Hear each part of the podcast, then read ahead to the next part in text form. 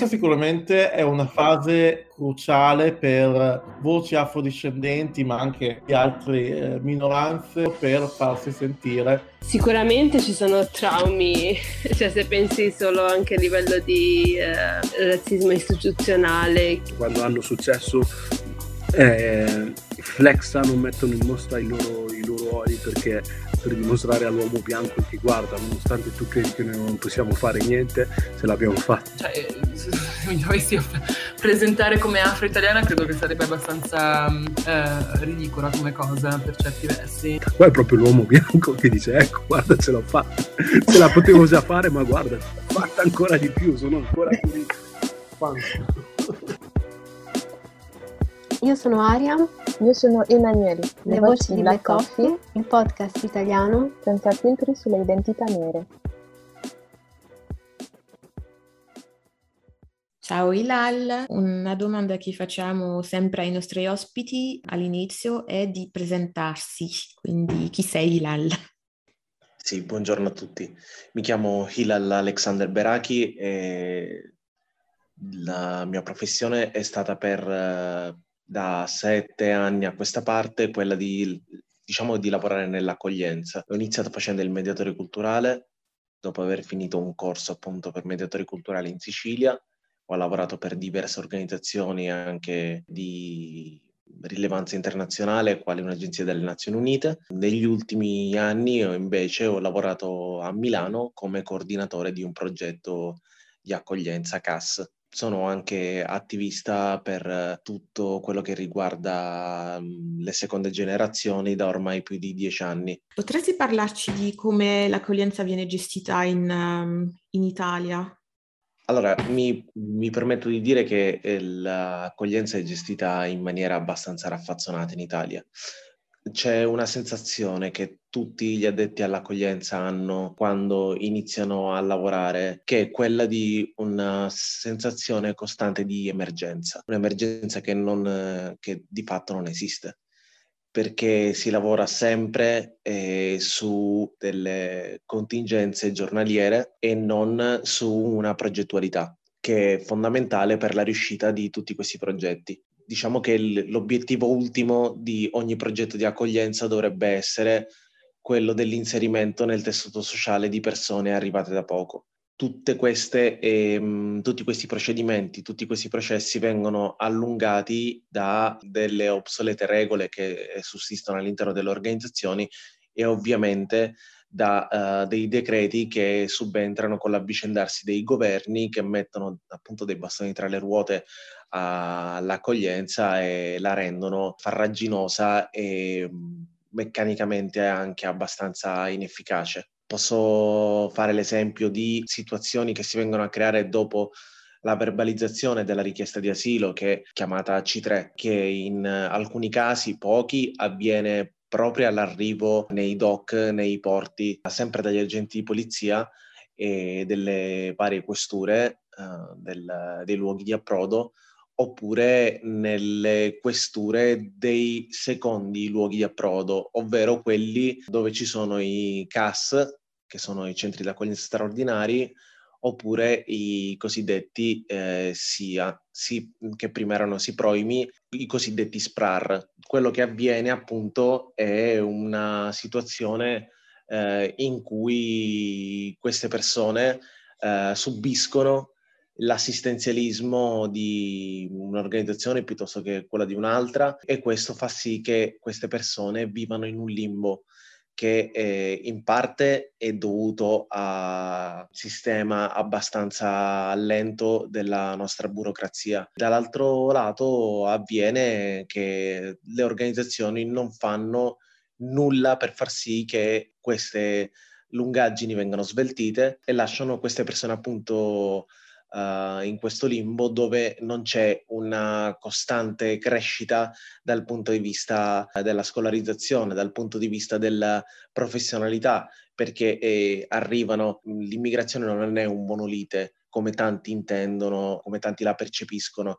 Arrivano diversi tipi di personalità da diverse parti eh, del mondo, con diversi eh, valori sociali, valori eh, professionali e quindi eh, ognuno ha le proprie urgenze e dovrebbero essere gestite in maniera singola. Mi permetto di aggiungere che tutto quello che eh, dovrebbe essere fatto da un punto di vista progettuale rispetto appunto all'inserimento nel tessuto sociale di, di queste persone sarebbe anche diciamo una, uno sgravio economico non indifferente perché eh, come si suol dire avere a carico delle persone a cui costantemente devi dare eh, del denaro, cibo, eh, vestiti e tutto quello che richiedono poi i capitolati delle prefetture hanno un costo abbastanza importante. Quindi mi viene da dire assolutamente che le, l'accoglienza ad oggi è gestita veramente in maniera abbastanza disordinata ed è un danno sia per quanto riguarda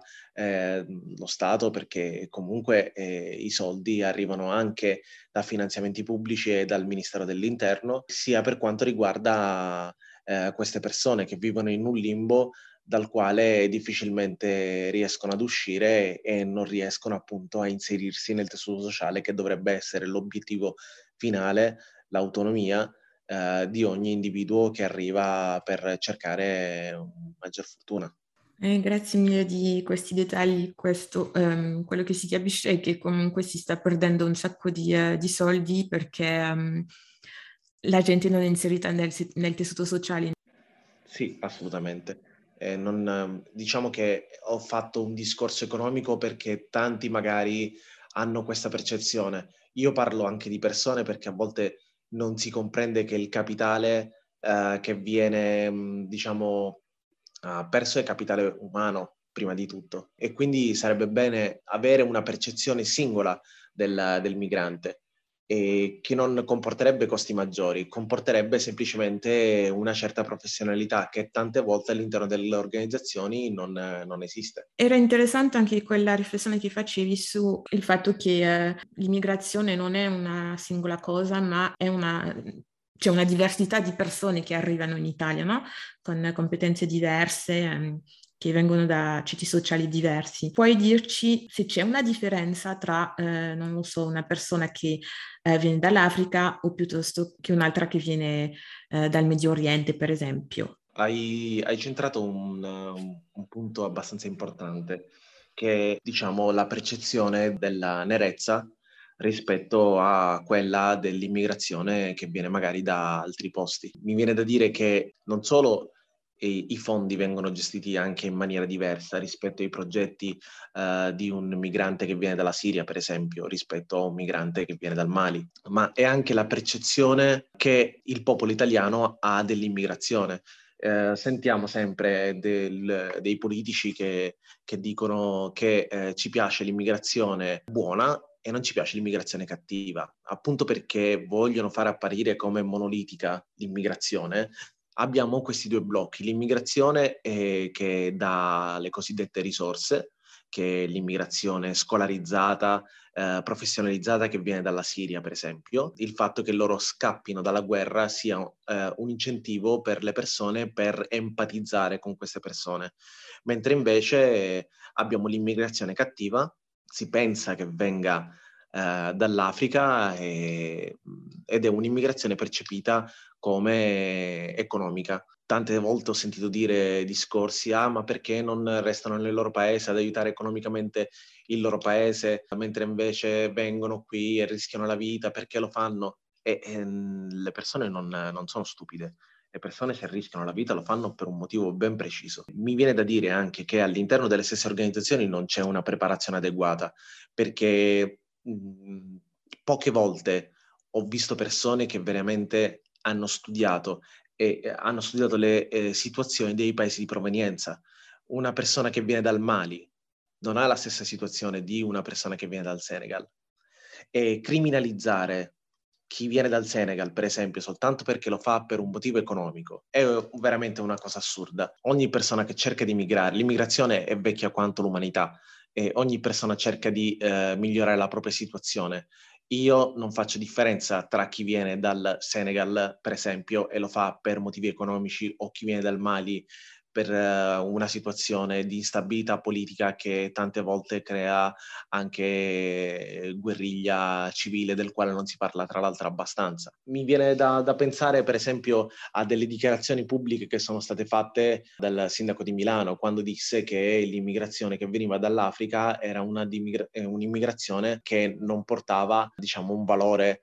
Mi viene da pensare che tanti medici sono arrivati dal Camerun, per esempio, e di quelli non si parla. Persone che hanno delle professionalità singole, come quelle di insegnanti, come quelle di ingegneri, come quelle di, di persone che sono scappate veramente da, da, una situazione nel quale non potevano crescere professionalmente. I media hanno contribuito anche a questa percezione qui, eh, raccontando costantemente eh, la situazione di una Siria martorizzata appunto da una guerra o mh, delle situazioni in cui venivano distrutte intere città e quindi eh, giustamente le persone migravano per cercare una migliore situazione, mentre invece l'uomo nero, eh, l'africano, viene percepito come una persona che si limita praticamente a uh, uscire dal proprio paese per cercare fortuna economica, cosa che parte che avviene in tutto il mondo. Non capisco perché cercare sempre di criminalizzare tutto questo, quando eh, non esiste una singola immigrazione. Anche lo, lo stesso migrante che viene dalla Siria non ha una storia rispetto a un altro migrante che viene dalla Siria. C'è chi magari aveva una...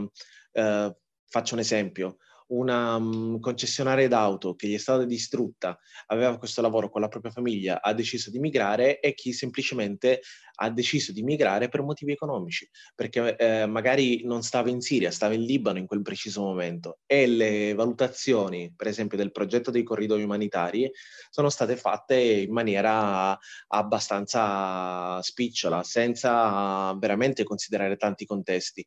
Mancano tante figure professionali nell'accoglienza. Una figura che mi sento di menzionare, uh, che manca all'interno di quasi Uh, ogni contesto nel quale ho lavorato è quella dello psicologo. Lo psicologo che fa magari una valutazione di profili, di uh, personalità, e, è una cosa che, che, manca praticamente in quasi tutti i progetti. Le valutazioni sono fatte lì sul posto con uh, le organizzazioni che valutano uh, chi deve arrivare tramite questi corridoi umanitari appunto dal Libano e tante volte eh, queste valutazioni sono state fallimentari perché eh, le persone quando arrivavano in Italia non facevano altro che godere dell'assistenzialismo che le organizzazioni garantivano loro. Abbiamo esempi di eh, eh, persone che sono arrivate da eh, delle nazioni subsahariane che eh, sono perfettamente inserite nel tessuto sociale, ma non per merito delle organizzazioni, per merito della loro capacità di iniziativa, perché poi guardiamola non in maniera, uh, sing- eh, non in maniera uh, collettiva, guardiamola in maniera singola. Ci sono persone che hanno degli obiettivi ben precisi, che arrivano con un determinato piano e lo portano a termine per volontà personale. Ci sono altre persone che eh, non hanno tutta questa determinazione e bisogna uh, guidarle. Quindi i profili importanti sono quelli dell'operatore legale e dare le giuste ore a un operatore legale perché orienti eh, ogni individuo a quello che sarà la propria vita, soprattutto da un punto di vista documentale, alla vita in Italia è importante. Uno psicologo, gli psicologi mancano tantissimo, eh, gli operatori sociali, gli operatori sociali che escono tante volte da facoltà di antropologia, non capiscono i contesti. È importante eh, una professionalizzazione del personale eh, tale che si riesca ad avere un impatto maggiore e un'efficacia maggiore sul lavoro che stiamo facendo. E, e, mi viene da dire che tutto questo è disincentivato da una retribuzione non proprio all'altezza per quanto riguarda per esempio la maggior parte delle cooperative, che ehm, sminuisce quindi anche l'importanza del lavoro che il, che chi lavora nel sociale è, purtroppo costretto a, a, vivere, cosa che non avviene per esempio nelle altre nazioni dove la retribuzione è più che adeguata al tipo di lavoro che viene svolto. Quindi mi viene da dire ehm, in conclusione che eh, c'è una differenza di immigrazione nera e di immigrazione che viene magari da uh, altri paesi come nel Medio Oriente o come gente che magari viene da situazioni instabili come quelle del centro Sud America in cui ci sono effettivamente delle, delle polveriere e che scoppiano giorno per giorno fondamentalmente in mano a criminalità organizzate o governi autoritari. Quindi io la vedo, è tangibile sia dal punto di vista pratico, quindi interno alle organizzazioni, per come vengono gestiti i fondi, sia dal punto di vista mediatico. Nel, I media eh, hanno ricalcato per anni questa, mm, eh, questa, questa, separazione tra immigrazione buona e immigrazione cattiva e ovviamente i politici non hanno fatto altro che cavalcare eh, questa, questa onda. L'hanno fatto perché, per esempio, a destra serviva a demonizzare un certo tipo di immigrazione nera, e, mentre invece a sinistra centro-sinistra mi viene da dire, è stato per anni utilizzato come scudo per, eh, come incipit per tante campagne elettorali o nuove, nuove fasi di eh, coalizioni di governo nel centro centro-sinistra. E senza parlare mai dell'effettivo problema che hanno generato tutte le uh, leggi sull'immigrazione dalla turco-napolitano ad oggi e la turco-napolitana era una legge fatta dal centro-sinistra. La prima legge che diede un impatto all'immigrazione in Italia fu la turco-napolitana, poi venne rimpiazzata dalla Bossifini e successivamente, eh, come abbiamo visto, si sono inasprite tutta una serie di restrizioni dal punto di vista della facilità su come avere documenti dalla, dalla legge, per esempio dal decreto Salvini.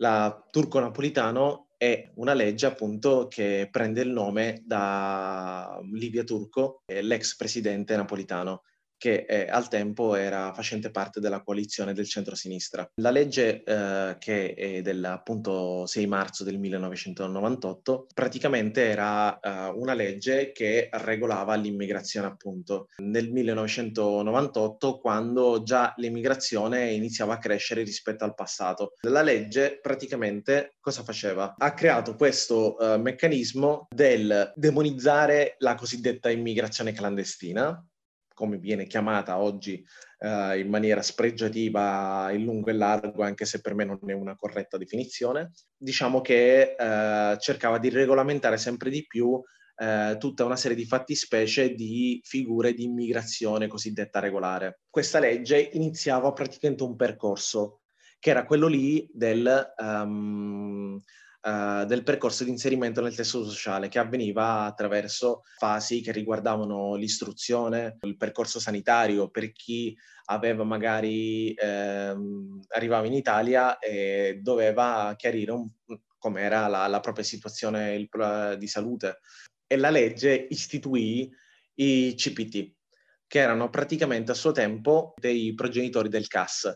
I CPT erano i centri di permanenza temporanea, che eh, distingueva le persone eh, che avevano una situazione irregolare dal punto di vista eh, dell'immigrazione successivamente a una cosiddetta decreto di via o di espulsione, come lo conosciamo, e quindi diciamo di confinamento uh, alle frontiere. Questa era la prima legge eh, abbastanza scarna che mh, deriva dal governo Prodi che riguardava l'immigrazione che poi venne sostituita successivamente dalla, dalla legge Bossifini. La, eh, la, legge Bossifini aveva appunto un, una, un'idea che era quella di criminalizzare veramente l'immigrazione clandestina. Anche questa prende il nome da, mh, dai politici che erano a suo tempo appunto agli inizi del 2000 Bossi e Fini, facenti parte del governo Berlusconi, e serviva appunto a dare un'ulteriore e più specifica regolamentazione all'immigrazione.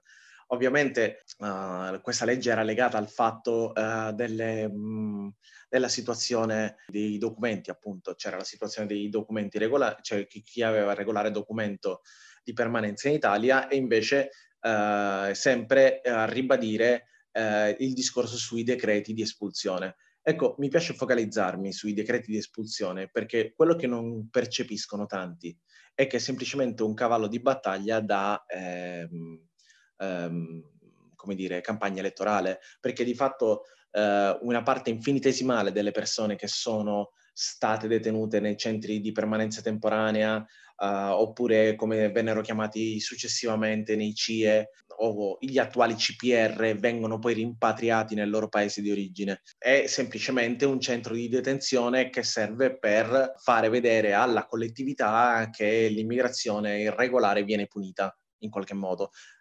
E, e, di fatto è quanto di più inefficace ci sia perché è come se fosse un ennesimo carcere che poi non ha risoluzione nell'espulsione l'accompagnamento, il confinamento alla frontiera.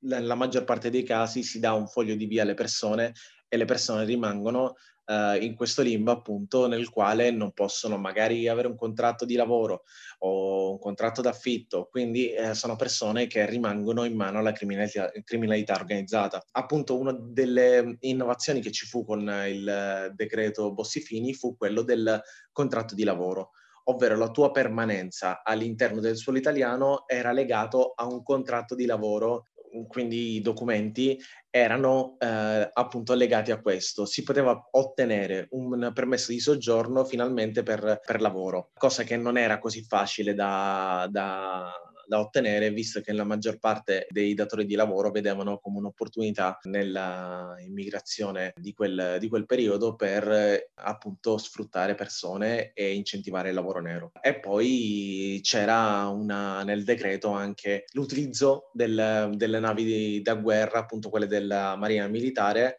per uh, quello che era la, il contrasto all'immigrazione clandestina e quindi tutto quello che oggi vediamo come intercettazione dei barconi era fatto in maniera tale da consegnare i cosiddetti scafisti alla legge, cosa che anche quella abbastanza effimera perché gli scafisti eh, eh sono semplicemente oggi persone a cui viene affidata una bussola al quale viene detto guida queste persone verso la prossima terra e, e, non hanno possibilità di scelta queste persone. Quindi diciamo che tanti di quei processi che vengono, vennero fatti per, a presunti scafisti eh, finirono con eh, l'assoluzione appunto di gente che venne incriminata a suo tempo, e cioè venne perseguita legalmente e, e poi eh, alcuni ingiustamente vennero anche incriminati. Quello che denunciavano tante organizzazioni in quel periodo era una manchevolezza in questa legge per identificare effettivamente chi avesse diritto eh, o meno eh, all'asilo in Italia. E, e, tutto questo oggi viene comunque regolato dai, eh, dalle commissioni territoriali, commissioni all'interno di ogni prefettura dove eh, si valuta anche eh, soprattutto tramite l'utilizzo di mediatori culturali eh, mm, veridicità della storia di chi viene eh, da paesi in crisi. Teoricamente è anche questo um, abbastanza, um, come dire, eh, lesivo di un inserimento corretto nel tessuto sociale perché non si possono prediligere soltanto paesi dove eh, le situazioni ehm, politico-sociali sono eh, allarmanti c'è bisogno anche di, di, capire quali sono le situazioni di, all'interno delle aree da, dal, dalle quali provengono determinate persone. Perché eh, sicuramente, per esempio, parlo per la Costa d'Avorio, la mh, situazione che c'è tra Costa d'Avorio, cioè di persone che vengono da aree tra la Costa d'Avorio e il Mali, non è la stessa di chi eh, magari viene dal, da un'altra parte della Costa d'Avorio dove mediamente la situazione è più stabile. E mi viene anche da dire perché dobbiamo prediligere semplicemente persone che arrivano per motivi di crisi geopolitica, perché non considerare anche persone che effettivamente hanno una situazione precaria, perché non dobbiamo mai dimenticarci che tutte le situazioni di povertà estrema che oggi sussistono nella maggior parte dei, dei paesi subsahariani soprattutto sono generati da strascichi del colonialismo. Quella accountability eh, che i paesi occidentali eh, devono a queste nazioni è, è, importante, secondo me è un punto molto, cioè un punto fondamentale appunto di questi processi di regolamentazione dell'immigrazione. Interessante eh, la mancanza della figura dello psicologo perché la salute mentale è una tematica che, di, a cui teniamo tanto nel, nel podcast era interessante eh, che tu l'abbia accennato eh, per quanto riguarda il percorso de- delle persone che, che arrivano in Italia.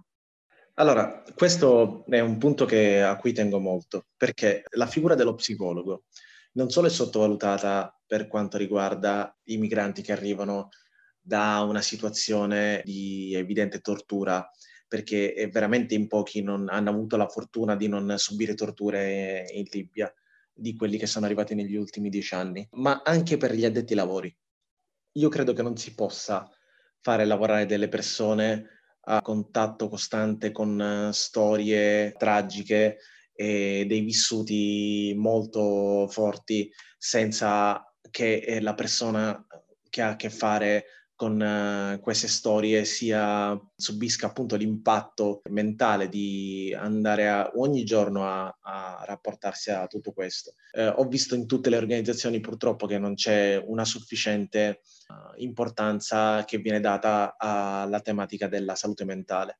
La salute mentale credo che sia una cosa fondamentale per chi lavora in questo contesto. Io stesso ho deciso di non fare più il mediatore culturale in seguito a, a una situazione in cui ritenevo insostenibile eh, sentire ulteriori storie eh, di chi veniva da torture in Libia, eh, di gente che mi somigliava, perché poi alla fine mi piace sottolineare anche il fatto che magari un mio collega bianco non può comprendere quanto quelle storie abbiano un impatto negativo su uno come me o su un altro mio collega nero rispetto a quello che ha su tanti altri nostri colleghi bianchi italiani, bianchi italiani oppure provenienti da altri paesi appunto dell'Occidente.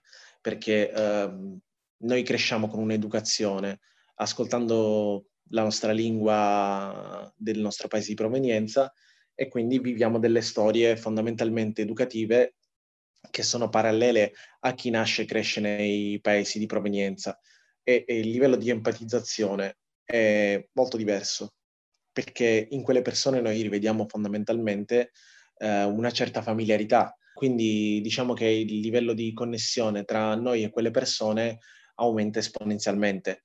Adesso io non sto qui a sminuire quello che può essere l'impatto che sul mio collega bianco uh, queste storie possono avvenire. Tendo semplicemente a rimarcare quanto ci sarebbe bisogno, soprattutto per noi, per noi neri di seconda generazione, avere a che fare con appunto del, dei, degli psicologi.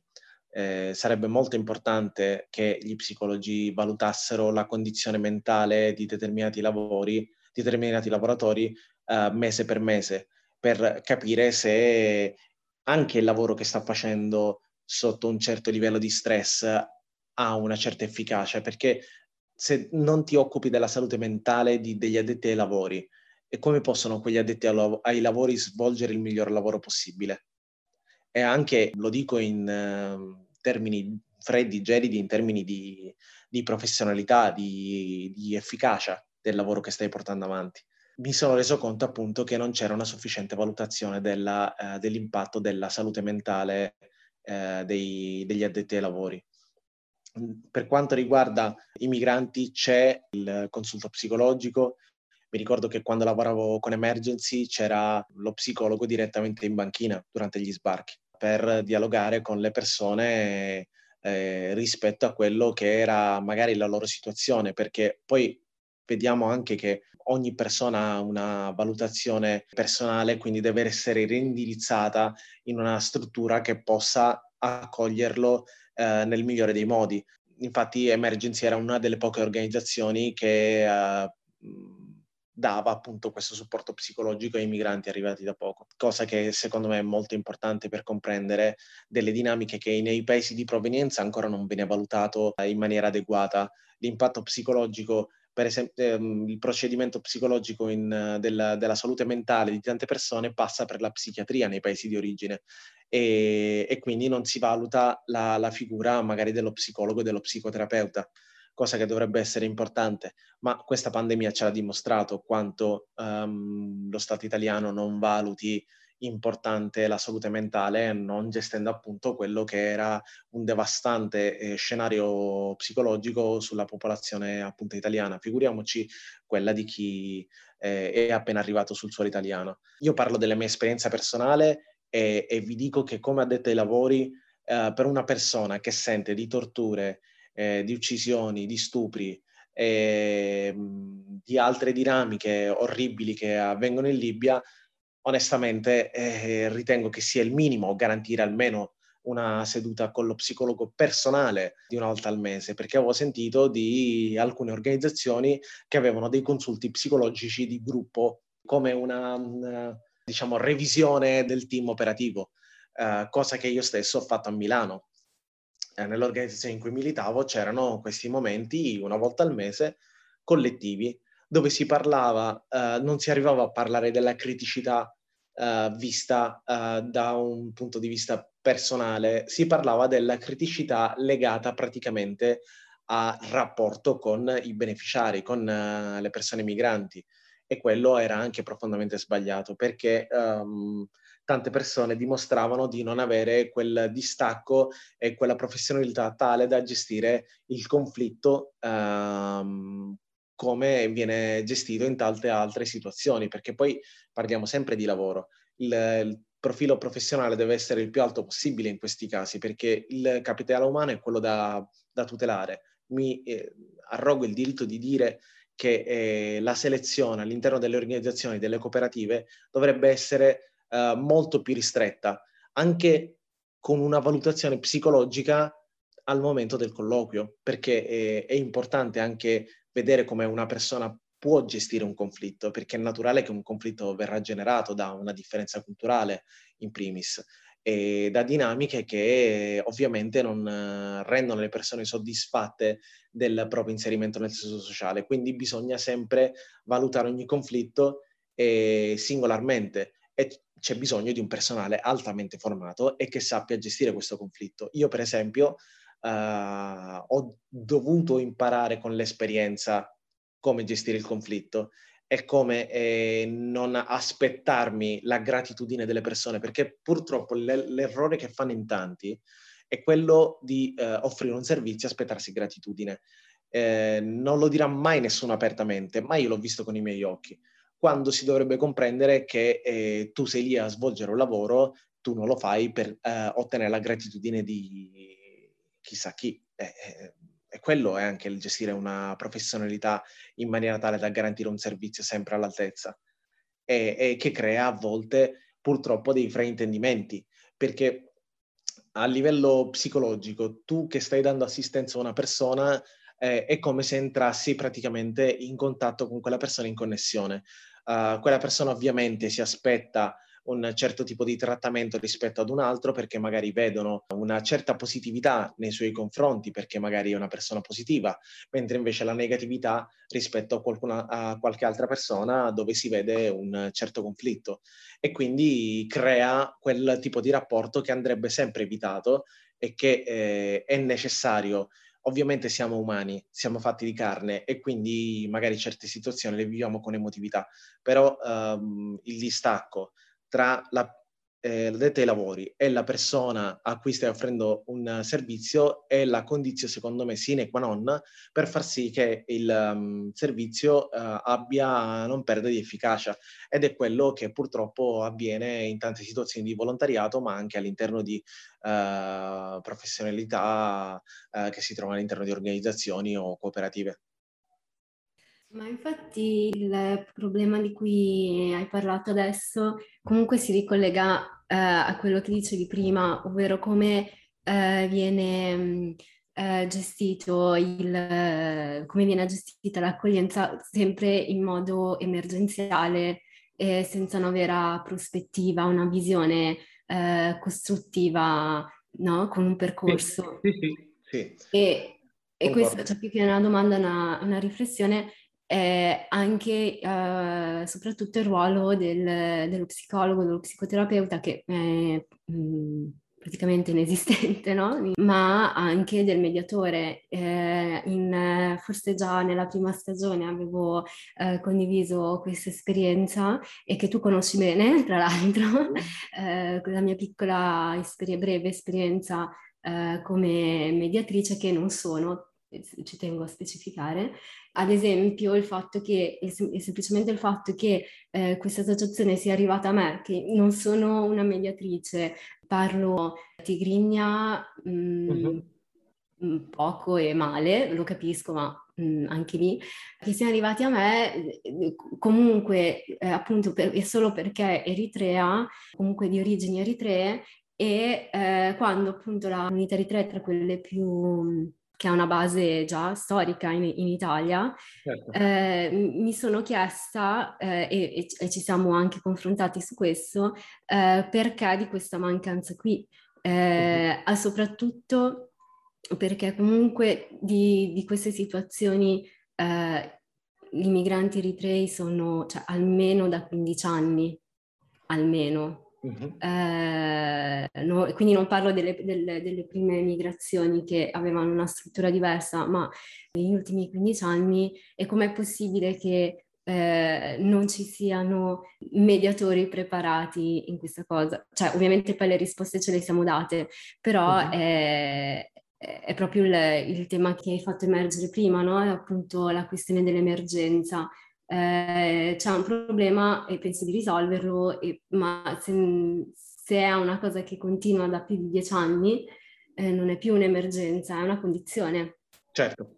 Il, il ruolo di persone, eh, diciamo, tra virgolette, di seconde generazioni, che prima appunto avevi menzionato le, le differenze no? tra un mediatore italiano bianco e un mediatore nero. Ovviamente eh, con una determinata preparazione anche lì, nel senso devi, devi avere comunque, le, cioè non basta essere di seconda generazione, devi avere determinate uh-huh. attenzioni no? Su, sul tema certo. e, e, preparazione, ma è fondamentale e, cioè, e secondo me queste persone non, non, devono essere chiamate nei singoli casi eh, appunto in emergenza perché non ce ne sono, anche perché io eh, a quella chiamata ho risposto non perché mi sentivo di poter, di essere competente e di poter eh, aiutare grazie alle, alle, mie competenze appunto che comunque non avevo, ma perché era una situazione appunto che eh, in quel momento era eh, emergenza e se io non fossi andata non ci sarebbe andato nessuno. Certo. Allora piuttosto che lasciare una persona sola eh, in, quella, in, quella, situazione mi sono fatta avanti, ma mi sono appunto fatta tante domande su come è stata gestita fino adesso la, la cosa.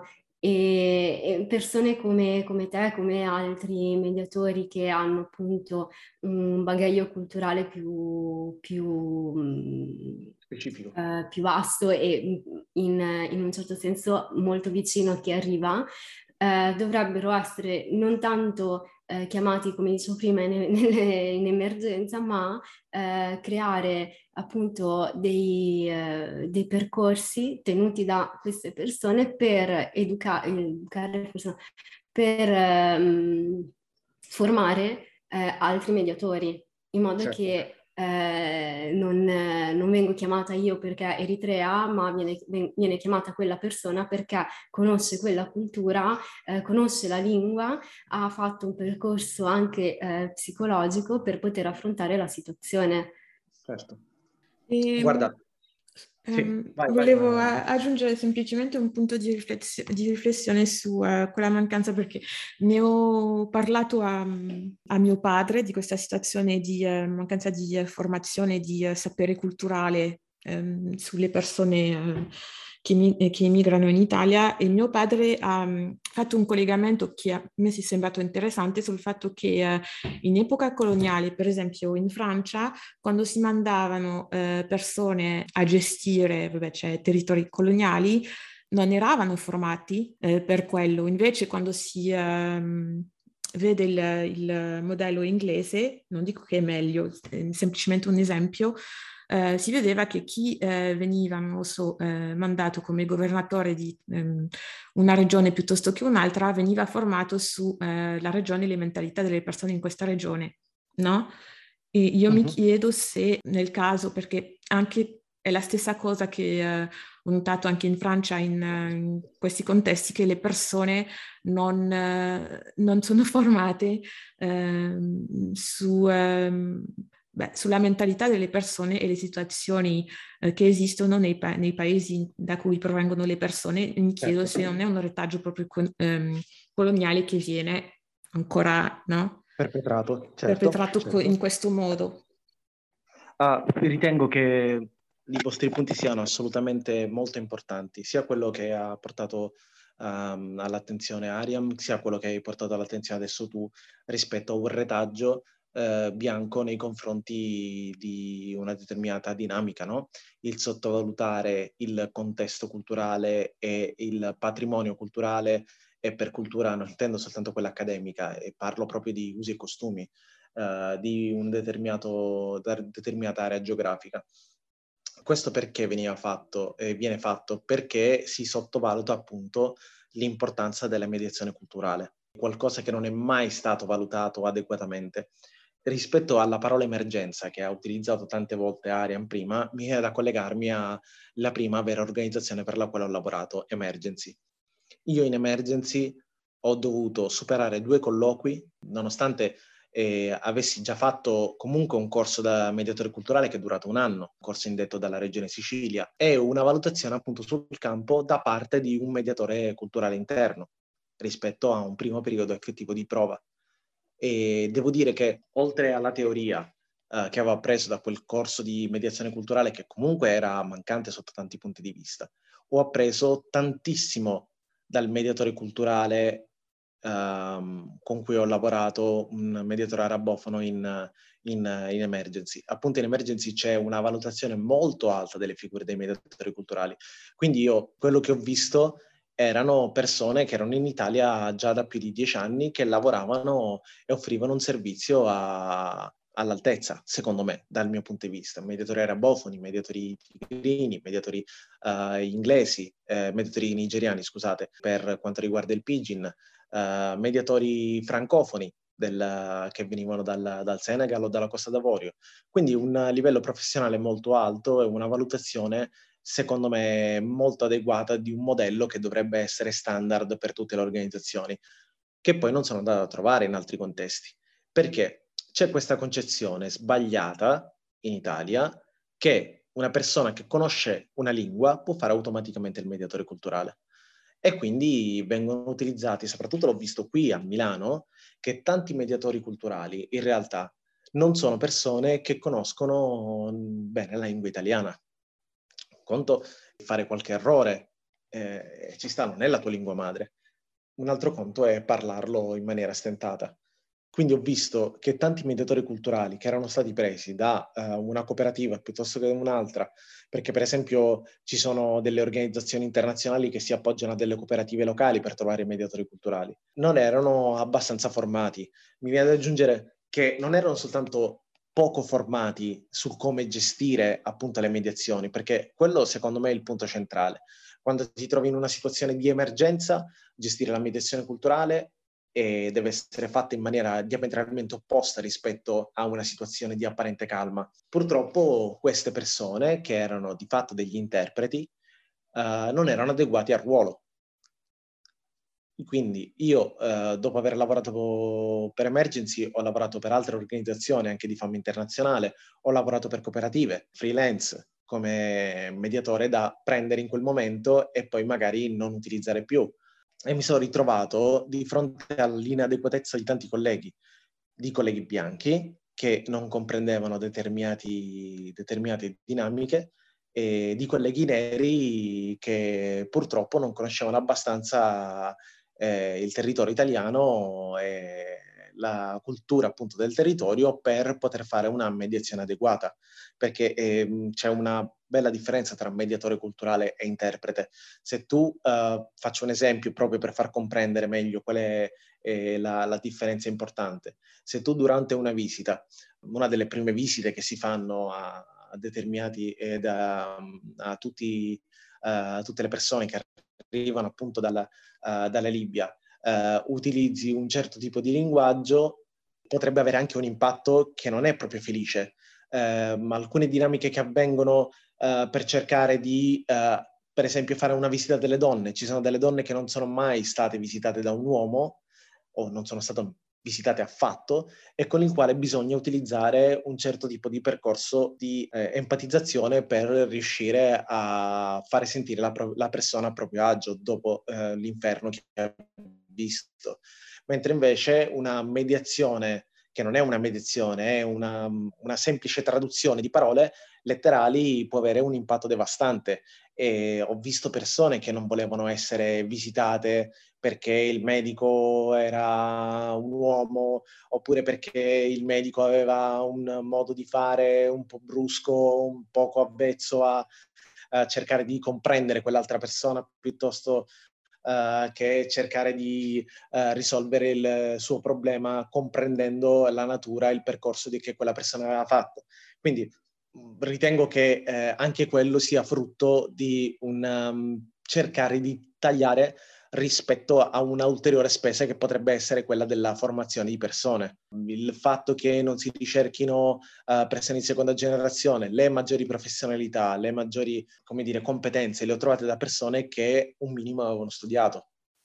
E soprattutto nel caso dei mediatori culturali, quando tu fai il mediatore culturale di Tigrino, per esempio, non ti ritrovi soltanto a tradurre il tigrino, perché le persone che arrivano dall'Eritrea sono una parte dell'immigrazione. Devi sapere anche l'inglese, devi sapere anche il francese, perché arrivano i senegalesi, perché arrivano uh, i ghanesi, i nigeriani, e, e, quindi il tuo numero di lingue deve essere anche proporzionato a quelle che sono delle situazioni che dovrebbero essere gestite di, eh, di su quelle che sono delle situazioni specifiche. Se arriva un, un barcone con persone che vengono dalla Nigeria, dall'Eritrea, dal, dall'Etiopia e dal, per esempio dal, dal Senegal, non ci si può permettere di non comprendere quello che una persona del Senegal sta dicendo perché magari quella persona uh, ha un francese stentato o parla solo Wolof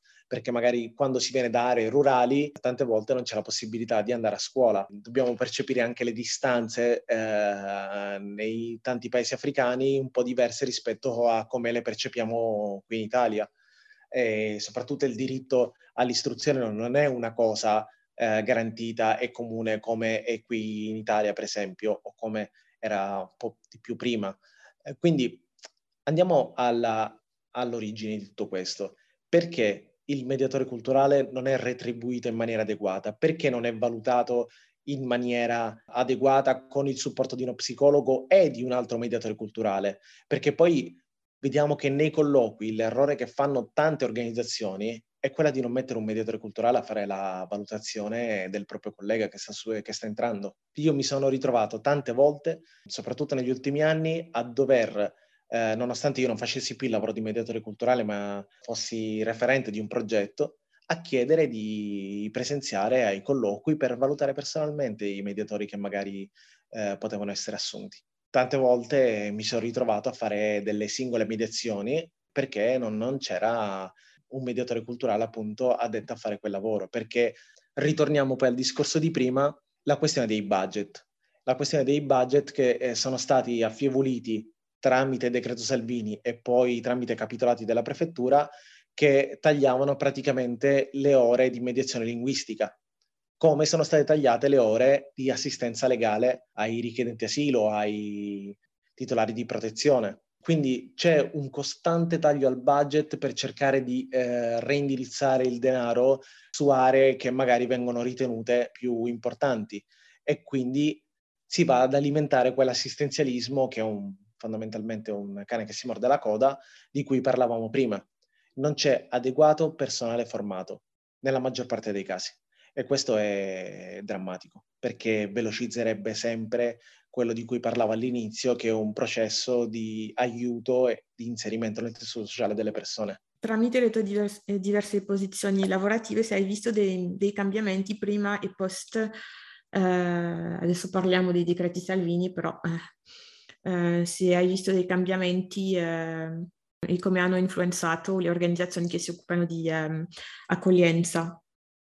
Sì, allora, guarda, dal decreto Salvini ad oggi che con la mh, presenza del ministro Lamorgese è cambiato veramente poco, perché il decreto Salvini aveva un impatto nel cercare di ridimensionare appunto i fondi eh, del, per, che erano mh, riservati all'immigrazione eh, e quindi di dare un segnale all'opinione pubblica di eh, non stare sprecando dei soldi per l'assistenzialismo.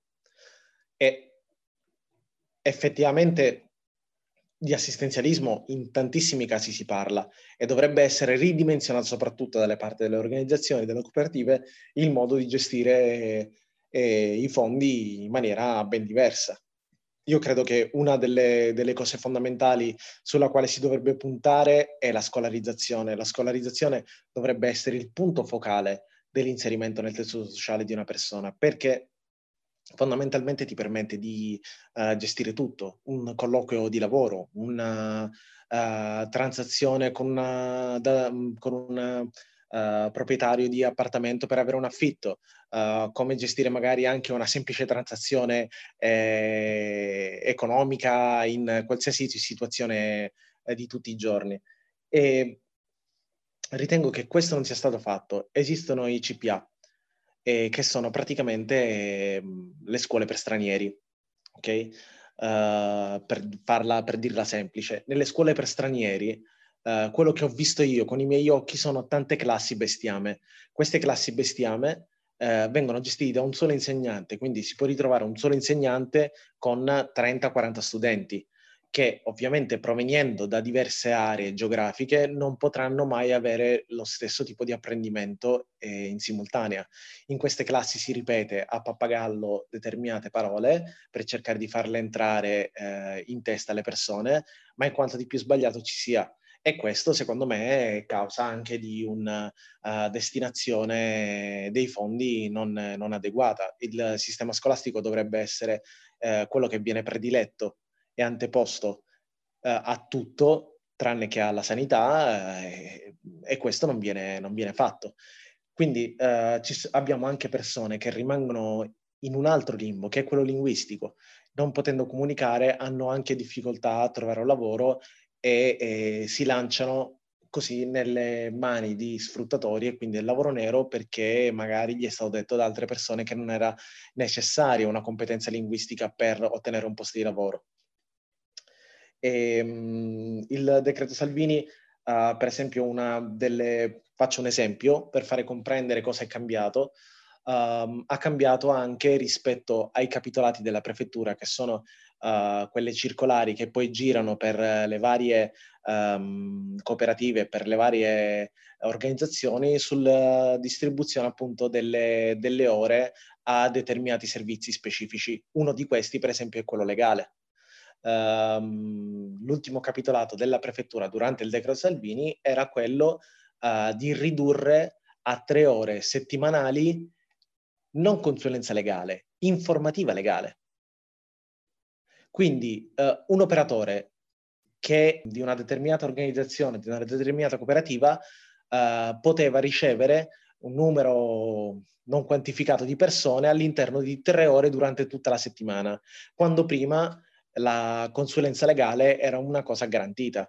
Quindi orientare correttamente le persone rispetto a quella che è la loro specifica situazione era molto importante, lo è tuttora, ma adesso è sottovalutato e eh, purtroppo devo riconoscere che le organizzazioni non si sono mosse adeguatamente al riguardo, perché mh, quello che avrei fatto io da coordinatore nazionale di un'organizzazione sarebbe stato uh, fregarmene del, della direttiva della prefettura e magari ridistribuire internamente io i fondi in maniera tale da poter, diciamo, aggirare uh, questa soluzione qui, perché eh, l'informativa legale per me in termini di importanza è assoluta. Io la metterei ex equo con quella scolastica. Eh, una persona che non sa quali sono i propri diritti, quale può essere il proprio percorso legale, è una persona che praticamente brancola nel buio e anche questo ha un impatto psicologico perché lo vedi sempre eh, in tutte le persone migranti che arrivano che eh, la cosa fondamentale per loro è il documento, anche quello gli permetterebbe di lavorare e quindi è assurdo non cercare di uh, informare adeguatamente la persona. Con tre ore settimanali, per esempio, informare sui cambiamenti o su quello che avviene all'interno del proprio percorso di ottenimento del documento, con tre ore su 40 persone mettiamo, è una cosa praticamente impossibile. E questo è anche uno dei procedimenti che ha, che ha, fatto sì che i soldi venissero res- redistribuiti in maniera, eh, diciamo, disordinata rispetto a quelli che erano i beni di prima necessità, quali potevano essere cibo, eh, igiene, e tutto questo alimentava ancora di più l'assistenzialismo. Il problema poi che viene generato da questo assistenzialismo è che i termini dell'accoglienza prima o poi finiranno. Cosa succederà dopo quando questa persona eh, non avrà più possibilità di eh, avere un percorso formativo, di avere un percorso sanitario? Quella persona finirà praticamente in strada, come è già successo.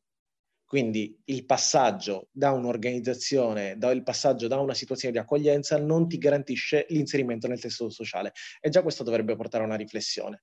Quella persona che poi e eh, per strada dovrà sopravvivere in qualche modo. E lì viene creato il problema dell'immigrazione clandestina. Quindi rispetto al cane che si morde la coda è quello il meccanismo di questo circolo vizioso che poi eh, serve da uh, gas, da benzina per eh, la propaganda elettorale di certe aree politiche.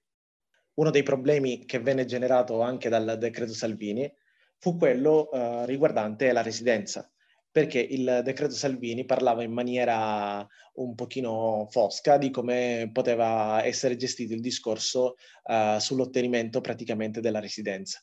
E in tanti casi era uh, riferito per esempio a persone che avessero un regolare documento uh, col permesso di soggiorno eh, le circolari non erano abbastanza chiare e quindi le anagrafi si ritroveranno, gli uffici anagrafe si, si ritrovavano in una situazione di costante, um, di costante confusione. Ovviamente la legge, uh, quella eh, 25 del 2008 sulla... Um, Uh, sulla, sulla, legge sulla um, residenza, sull'anagra- eh, per quanto riguarda le anagrafi, non venne abrogata, venne apportato praticamente un decreto legge che implementava quella legge lì. E, e questo creava comunque eh, un problema di contraddizione. E quindi tante persone facevano ricorso e quindi altre spese per lo Stato perché questi ricorsi erano svolti completamente in gratuito patrocinio, ovvero l'avvocato eh, poi si rifaceva sulle spese legali del procedimento legale. Uh, quindi eh, quello che eh, succedeva era semplicemente ehm, delle lungaggini dal punto di vista burocratico e delle battaglie che i richiedenti asilo in tante occasioni eh, conducevano per poter ottenere appunto quel documento che prima loro era loro garantito. Quindi prima del decreto Salvini tante persone hanno potuto beneficiare della residenza grazie al loro semplice documento, mentre invece dopo eh, si sono create tutte queste... Ehm, tutte queste problematiche che poi sono sfociate in battaglie legali che per la maggior parte dei casi sono state vinte e quindi eh, un altro dispendio economico per quanto riguarda appunto queste transazioni legali che poteva essere tranquillamente evitato. Era una legge scritta male che ha creato semplicemente altre confusioni e quindi semplicemente vediamo che serviva unicamente ed era eh, voluta per eh, alimentare un certo tipo di immaginario collettivo e di porre appunto dei freni a un certo tipo di inserimento nel tessuto sociale. Grazie Lal per, eh, le, per aver condiviso le tue esperienze e le, le, tue riflessioni che sono molto importanti.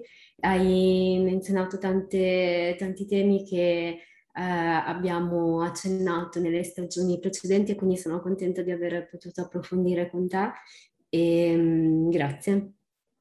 Grazie a voi ragazze, mi avete permesso di uh, rendere, uh, diciamo, note alcune dinamiche che dietro le quinte magari sono uh, davanti agli occhi di tutti, però eh, c'è bisogno di una maggiore serietà in questo ambito per eh, aiutare davvero le persone e non per fare semplicemente autoreferenzialità e eh, alimentare il classico complesso del Salvatore Bianco. Ti ringrazio tanto Ilal del tuo, del tuo tempo, è stata una conversazione molto eh, interessante e sono sicura che i nostri ascoltatori eh, eh saranno incuriositi da tutto quello che, ha, eh, che hai detto. Grazie a voi. Grazie per aver ascoltato questo episodio di Black Coffee. Vi ricordiamo che tutti gli episodi li potete trovare su Podbean, Spotify e tutte le piattaforme in cui ascoltate i vostri podcast preferiti. Ci trovate anche su Instagram come Black Coffee-PDC, dove potrete seguire i contenuti che vi proponiamo ogni settimana, ma soprattutto dove ci potete mandare i vostri pensieri, commenti e storie che volete condividere o se preferite potrete contattarci via mail all'indirizzo blackcoffeepdc@gmail.com e vi aspettiamo per il prossimo caffè.